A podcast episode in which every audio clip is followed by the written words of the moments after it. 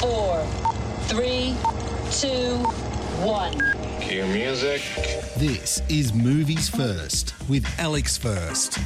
No honour among thieves. That's the concept at the heart of King of Thieves, an old timer's heist flick. They plan the perfect robbery and carry it out over Easter, but then individually they get greedy and distrustful of one another. Along the way, because not all goes according to plan, some get cold feet. Most of them are old and infirm men who should know better, but the lure of riches is overwhelming. They're led by a 77 year old widower, Brian Reader, played by Michael Caine, described as the last of the gentleman thieves, who was rather famous for his exploits in his younger years. In fact, all but one of them are in their 60s and 70s.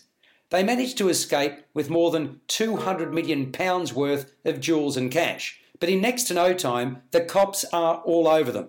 According to the sentencing judge on the real life case upon which the movie is based, many saw the burglary of the Hatton Garden safe deposit vault in April 2015 as the biggest in English legal history.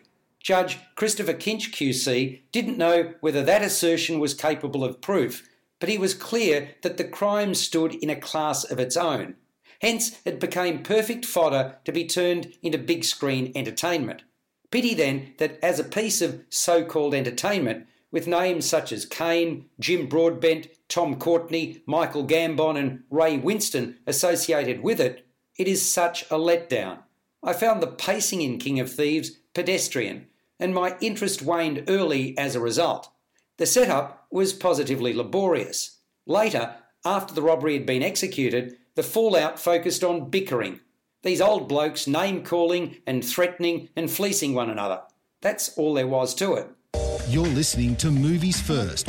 For more, like us on Facebook and follow us on Twitter. In amongst all of that, the filmmakers tried to milk humour from the situation. So, on the one hand, we have threats and counter threats. Jim Broadbent as Terry Perkins is particularly menacing at times. And then we're meant to empathise with the predicament of the old men and their accomplices. I simply didn't buy it. The film lacked authenticity to me, and large parts of it were boring. Further, while we witness the police operation, the surveillance and capture, the coppers say nothing. I suppose they don't have to because the inept crooks play into their hands. Still, I found the silent treatment a curious technique to use to make the point. Director James Marsh, who was responsible for the movie The Theory of Everything, needed a stronger start and more content. Much of the blame also surely rests on the screenplay by Joe Penhall, based upon source material from a Vanity Fair article by Mark Seal. While the idea behind King of Thieves held promise, its development and execution were less than ideal. So the word compelling is definitely not one I'd use in association with this one. It scores a 5 out of 10.